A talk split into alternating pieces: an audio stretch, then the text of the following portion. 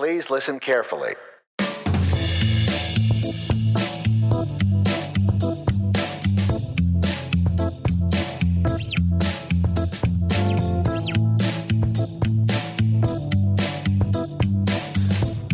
Hi, so we're back here with Chris. We're starting part two of Part two. where we began. So, So, Chris, what did you do after Coleraine? After you after the caretaking years, wow. after, after the Coleraine Tribune or Chronicle? Chronicle. Chronicle. Tribune was nice. Actually, maybe they should they should maybe think about using that. Change- Competition. Competition. Let's start one up. Um, well, I I got a job whenever I was uh, whenever I was a caretaker. I randomly after the whole the Coleraine Chronicle thing was kind of there wasn't much of it, but it was kind of on and off, and it was pantomimes and bowling and all the stuff you do. It was very exciting, and I, I did enjoy it. Um, but I went to a party in uh, was it Derry Keegan? Dervock, I think it was. This is not important. but It's important to me. Anyway, I went to this party for a friend, and I met a guy called Terence Zeman who was there. And Terence was a uh, what did he describe himself as without being arsey? An Africanist, I think. He was a professor at the University of Ulster, um, and he was Ivy League educated, Baylor University. Really plummy guy, not having to do photography, but he was he was bringing over a revolutionary poet over from Namibia, and he said to me, we chat at the table. Like, I got on really well with him. He was really nice. Um, and he said, uh, somebody said, you take photographs. Would you want to come and uh, take some photographs, theatre photographs from me? And we'll have an exhibition at the end of it. And I kind, I, well, Exhibition of your work yeah, at the end of it? yeah, but in the, yeah, you have to listen to the story. Not, it's not as, it's not as wowie as you think, but, but maybe it is wowie. Anyway, we're in. So I, I go, and I'm kind of okay at this point. I kind of understand the camera a bit better. I wasn't, I wasn't, I wasn't spending hours and hours and hours doing stuff. But um, went, I think it was a guy called Keamogetse Joseph Molapong. Okay, he was instrumental in the downfall of the Southwest, Southwest African administration. He was a, a student activist. And I went, and he was uh, doing poetry readings and teaching students, um, I suppose, performance. So I went, I think I went about four times, um, two rolls of film each time, took photographs of Joseph, got them developed, and then at the end, the exhibition was stuff pinned to the wall in university.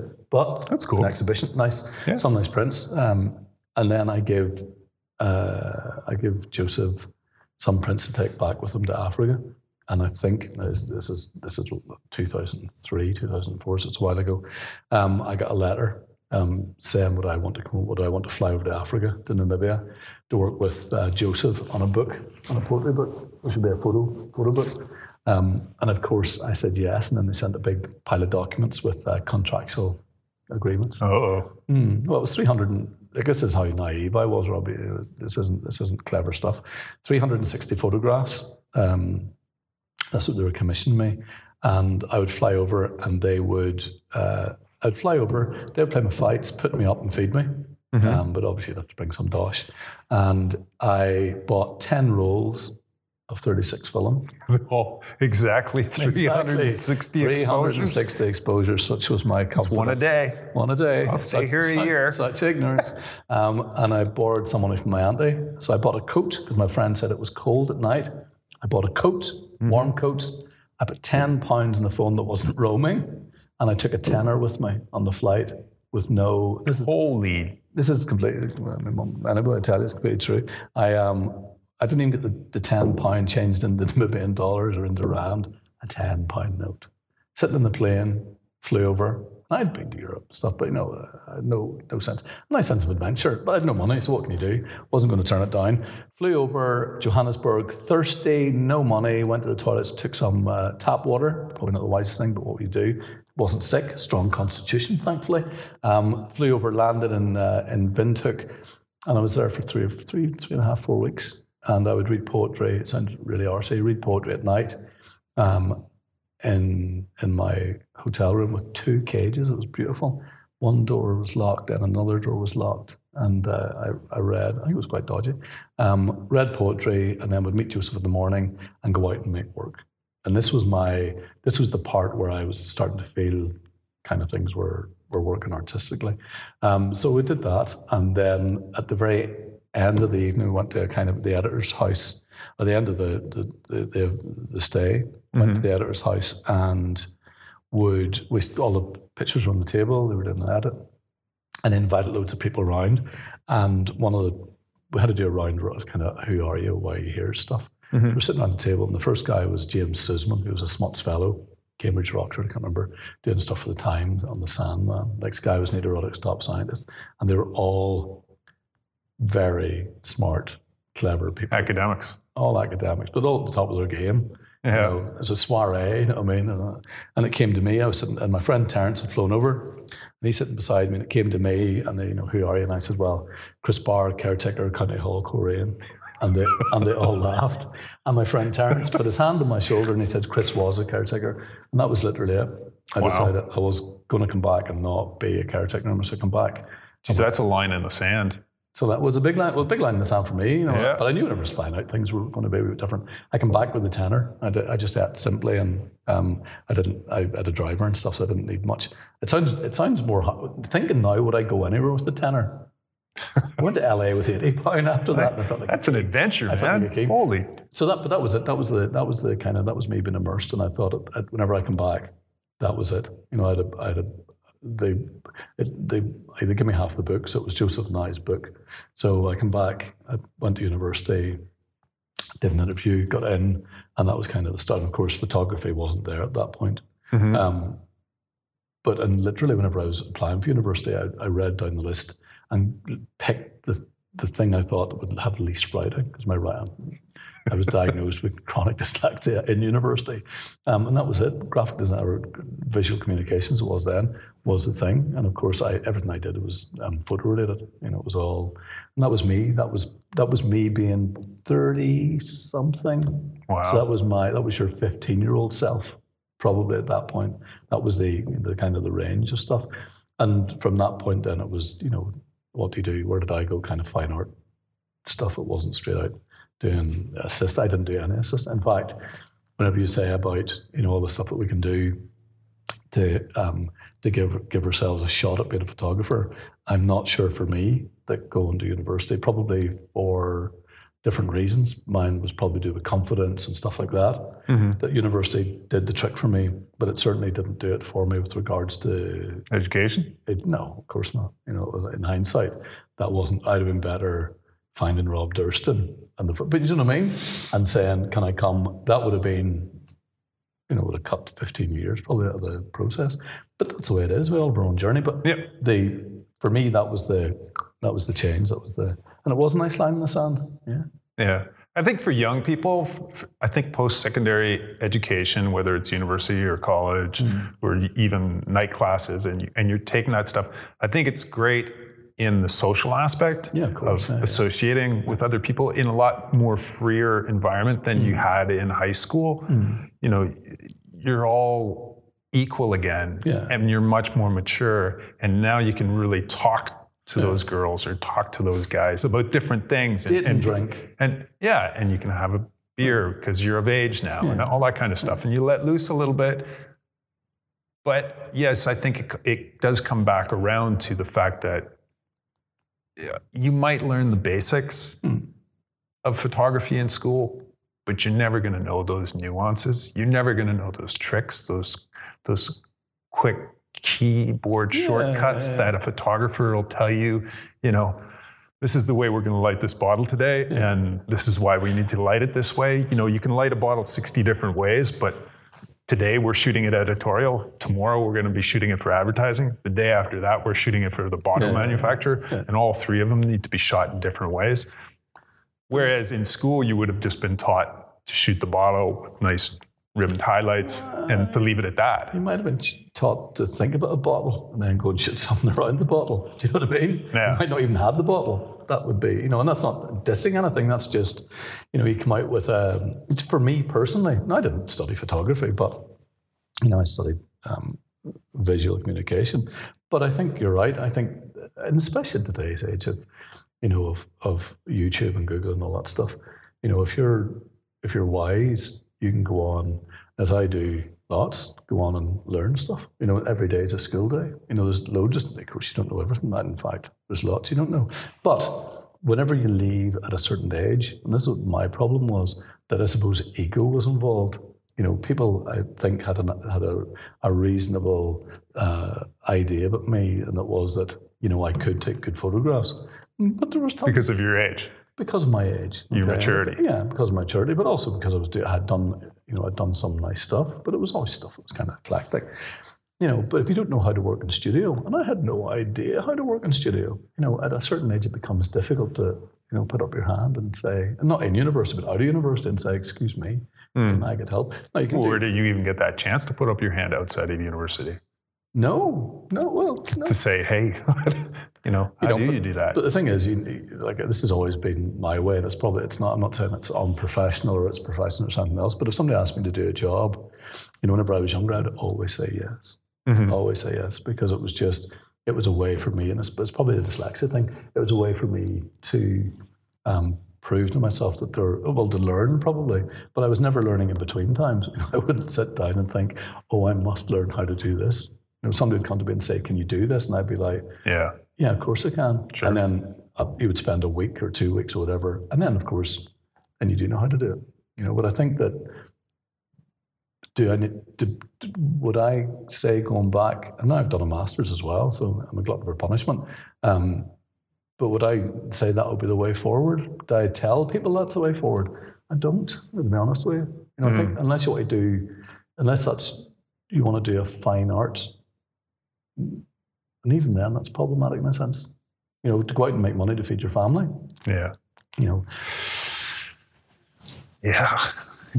to make money, to feed your family, to pay the bills, to pay the mortgage. yeah, I mean, you need to be able to hit the ground running. You need you need to have that base education, You whether do. it's studio, location work, something commercially based that that's saleable. That not to say that your fine art stuff isn't saleable, Yeah. But you need to. I mean, it's a much more of a progression to get into that fine art scene, to Yeah. network, and to get yourself placed in galleries but I do. Know, but I do. I do know who people. I do know people who are are very successful. They've got themselves a style. They've mm-hmm. got themselves a fine art style, and people people do come to them. oh, to get sure, work yeah, yeah, yeah. But that's not happening to everybody for sure. And it's not going to come as soon as you're right out of school either. Oh, geez. That's no. very, very rare. Very, very rare. But whenever you're at, you know, you don't believe that. You know, we have these blinkers on. We're like, it's gonna, it's gonna happen. You know what I mean? And of course, things happen. But I think that there's nothing. I think, for me, just the hard work, going out and learning on the job was how I, you know, it was, and it was hard. I mean, if you can't read manuals, if you have difficulty reading manuals, I am a hands-on person, which is why YouTube's fantastic because you have tutorials you can go on and, and learn. But I think that that for me is the was the exciting part. Exciting. And now you hear. Now I'm here sitting in uh, in Belfast, um, uh, dreaming of noodles. In fact. Is it getting close to lunch? goes to lunch. Um, no, no, but I think I think you're right. I think it's one of those things that I think that you know if you think like, and I do, I teach photography, so I always do this wee blurb at the beginning of the classes. You know, kind of my my my route, and it's never you know I you know it's not ABC. It's not you know go to school, go to university. Um, come out as a photographer. Mine's been far from that. Mine's been like round the houses for a shortcut um, because I teach people who are wanting to change direction, and you have to be, you know, somebody works in the bank or somebody works such and such, and they have this dream of it coming out, as many people do, into the world of photography and think it's going to be you just have to be a good photographer. That's not the case either. You know, there's loads of stuff to talk about, but it, the journey, whenever I think on it, for me, has been the right one for me. Mm-hmm. I'm not sure if I would have been very good coming out of university and going straight into assisting. It'd probably been awful, in fact. But you did assist. You assisted. I assisted. Yeah. Did assisting, did production work. I worked on the retail side of things, on the rental side of things. So I came from that sort of gearhead Yeah, yeah, end of end of stuff. So I got a real sort of good education on what equipment did Yeah. what and how to achieve certain techniques. Mm. And I was able to apply that into my assisting and mm. show, teach that to photographers, Yeah. who in turn obviously taught me tons of stuff, tons of stuff. Like, uh, you know, uh, you couldn't have paid for that kind of education. And, you know, every time as a freelance assistant, every time you, you go from photographer to photographer, you're learning something every day and you take that little bit with you to the next photographer. And you, you share a little bit with that next photographer and they share a little bit back and then you go on to the next photographer. And before you know it, you're culminating all their educations Yeah. into yourself. Yeah. And if that's if that's a good stepping stone to go off and create your own businesses in photography, I then think it's probably that's the only stepping stone. From, you know, in my mind, that's kind of where, you know, it's it's where anybody that wants to go and do it's anybody who I know who's been really successful have definitely assisted at some point.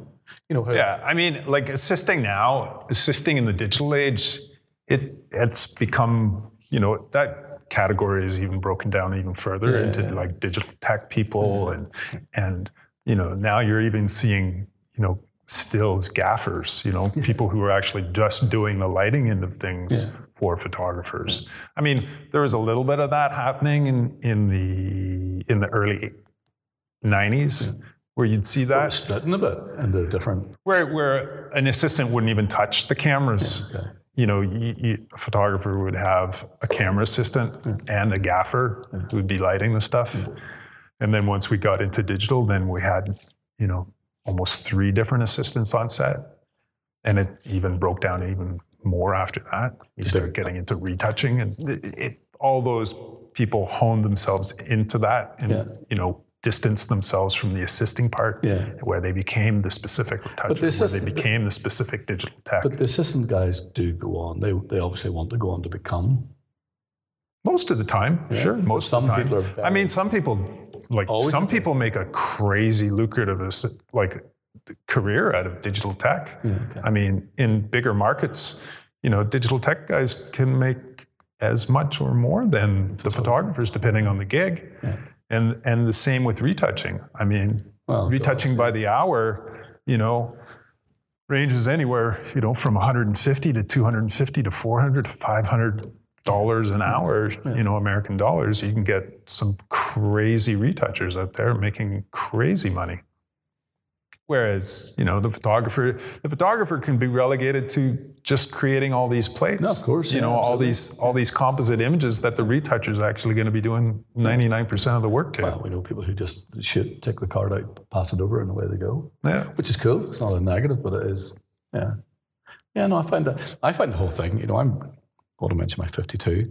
Um, I find it. Fa- I just find the whole thing fascinating, and it probably is because of because you know I've, I have come at it slightly later, and you're just like you know whenever you whenever you sit back and look at where we're at now with technology and the ability to to learn remotely. You know, mm-hmm. I don't have to be sitting. I can sit in my house at 12 o'clock at night and find out practically anything I want. Yeah. Oh, in time, Rob? see I mean. I I think about my lunch times, Yeah. and you know, I'll make a quick lunch and I'll sit down for seven to ten minutes, and you know, I'm relegating myself usually to paperwork in the morning when I'm not shooting, so I'm doing paperwork. I'll have my lunch. I get seven minutes. I'll watch a silly YouTube tutorial or a review or something. And it's great. You know, Um, I've just learned seven minutes of knowledge that I agree. you know, 20 years ago in the 90s, you know, you didn't have. You didn't have that stuff. You See, whenever I'm doing classes, like people every nearly. I guess you could have opened a book. You could have opened a What book and read for seven minutes while you were eating. But Could you imagine? That sounds. That I mean, like. now it's just getting, you know, it's just being fed I to you. I found myself flicking a book like this the other day to try and to try and get it to move. Oh, on. yeah? Swiping Oh, it? swiping a book. Swiping, That's yeah. not good, is it? That's a bad sign. Yeah, but I, I yeah, I think I think that I think it's actually where it's a really healthy, a really healthy, a really healthy zone. You know, I think that you know because people are always saying to me about you know what what would you do if you were doing it different, and it would be go and assist somebody, find somebody good to go and assist Yeah. for sure. Yeah. I think for me, I think I should have I should have known better as to when I needed to fly the nest Okay. because I think I spent too long helping other people Okay. Yeah. yeah. accomplish Yeah, yeah, yeah. amazing work. Yeah. I think I should have started earlier doing my amazing work. Yeah. Your work is amazing. Well, some of it. I'm going to look straight down the line and say it is amazing. Guys, Guys, it is amazing. If you haven't seen it, But you know, I think about you know, I, I did that whole after school though, you know, crisscrossing of different jobs and yeah. and things and and getting it on set and you know i did a little bit of gaffer work and then i did a little bit of tech, digital tech work when that stuff came in and i was doing retouching and i was doing producing for other photographers. So i did all that production end of things. I knew all that stuff but i just never really transposed it over to my own work and actually Okay. pursued that harder that- than i should have been. But then that all comes back to portfolio stuff, you know, because not all comes back to it, but the stuff you learn, you learned there must have been massive benefit. You know, oh yeah retouching, all that sort of stuff. Yeah, I mean, I think, you know, uh, in the 90s, I didn't really have a portfolio to speak of. And it was the late 90s I started to get my website together. And it probably, it was then as well that I actually had my first printed portfolio. And by the t- that time, my first printed portfolio I was actually quite proud of. Yeah. And I was quite happy with it?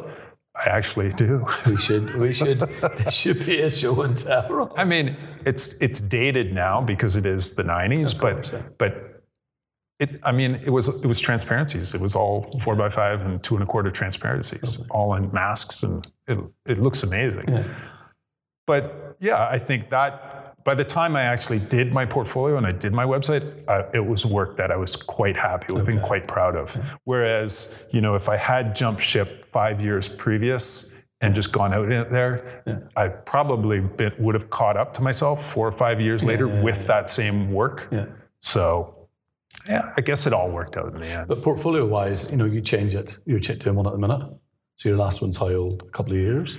My last one is two years old with intermixed pages. Yeah. So I'm always updating it, but the body of it, as well as the actual book, physical book itself, is two years old. Okay. So it's still, it works design wise. I'm talking about the, The physical book. yeah, yeah, yeah. Yeah, the physical book is still design wise current, contemporary, but pages inside, I'm just feeling don't reflect what I'm what I've been shooting Yeah, okay. Purposefully in the past five years, I guess, like think- as, in a, as a body, whole body. And things you have to think, things you think about are things you have to think about. You know, paper that that it's been printed on, size, your client. You know, do you have? Let's say you're doing stuff and it's you're trying to you're going for something new. You'd obviously have to tailor that to. Oh, to clients? Yeah. yeah, yeah, definitely. Yeah.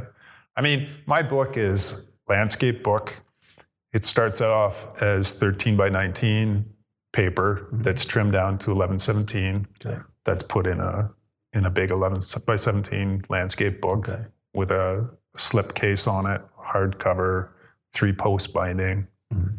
You know, that's 276 gram uh, Hahnemühle photo duo double sided paper. Okay. I printed all myself. Now, if I was going for editorial, Yeah. I wouldn't be I wouldn't be have a book like that Yeah. at all. Mm. First off, I'd have a portrait oriented book a vertical book, and I, it would be more likely uh, in and around 11 and a half or eight and a half by 11, Yeah. you know, so a little bit bigger than letter sized. And it would be more than likely that leatherette Yeah. with my name embossed because, you know, you kind of need to keep things consistent with the clients that you're looking out for because editorial clients will look more, they all tend to like those those vertical leatherette, black leatherette books. But how do you get, you know, let's say you want to do stuff for the Wall Street Journal or the New York Times, you know, how does that, how does that transpose? How do you get, you can't, you're not going to go to, the, you're not going to go over there and, you know, you're not going to fly over and show somebody a book. So how does that work? Do you, you know, do you, you know, post the book? They look at stuff online and the online portfolio is way over. I think, Chris, that's a good topic for part three. Jeez, you didn't really think we'd rehearse this. You'd almost think this was a professional outfit and we were chatting through stuff. Thank you very much, Chris. Thank you very much, Rob. I'll see you in part three. Let's get that let's get that part three done.